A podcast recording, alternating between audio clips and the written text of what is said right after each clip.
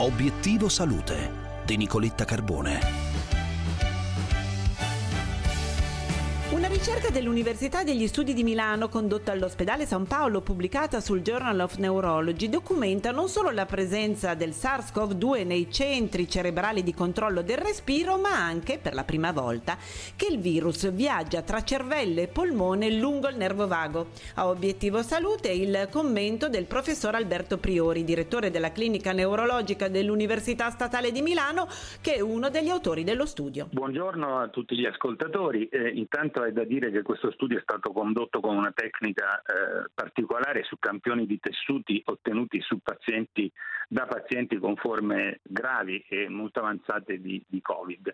Eh, I risultati essenzialmente sono due. Il primo appunto che è stato localizzato anatomicamente e quindi dimostrato al microscopio eh, la presenza del virus nelle aree del sistema nervoso centrale che si chiamano tronco encefalico, che sono quelle che contengono proprio i nuclei di controllo della respirazione. Il secondo dato è quello che eh, è stato dimostrato un traffico, diciamo, virale lungo questa, tra virgolette, autostrada che è il nervo vago, che eh, mette in comunicazione il sistema nervoso centrale con tutti gli organi viscerali, fra i quali anche i polmoni. La cosa interessante è che comunque il traffico, tra virgolette, ancora una volta, del virus lungo il nervo vago è stato implicato anche in altre patologie eh, neurologiche per altri agenti patogeni, quindi è sicuramente una via di grande interesse patobiologico per la comprensione della malattia. E continuiamo con uno studio italiano, uno studio dell'Università di Modena Reggio Emilia, appena pubblicato su Nature Communication,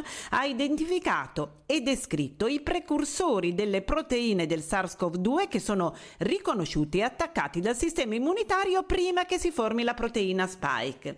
Commentiamo lo studio insieme insieme al professor Andrea Cossarizza, immunologo, ordinario di patologia generale e immunologia di Unimore, autore dello studio.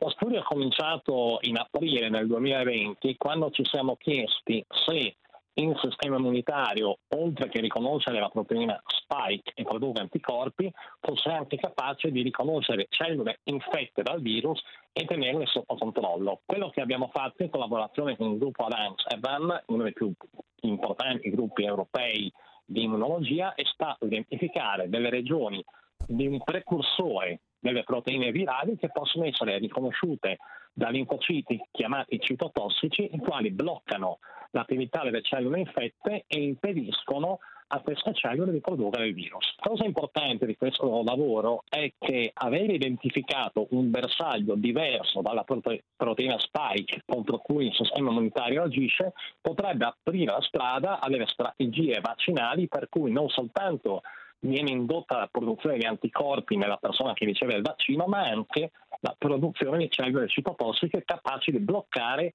all'inizio la produzione del virus. E per oggi tutto, tra poco vi aspetto sulla pagina Facebook di Obiettivo Salute. Oggi parliamo delle nostre mani.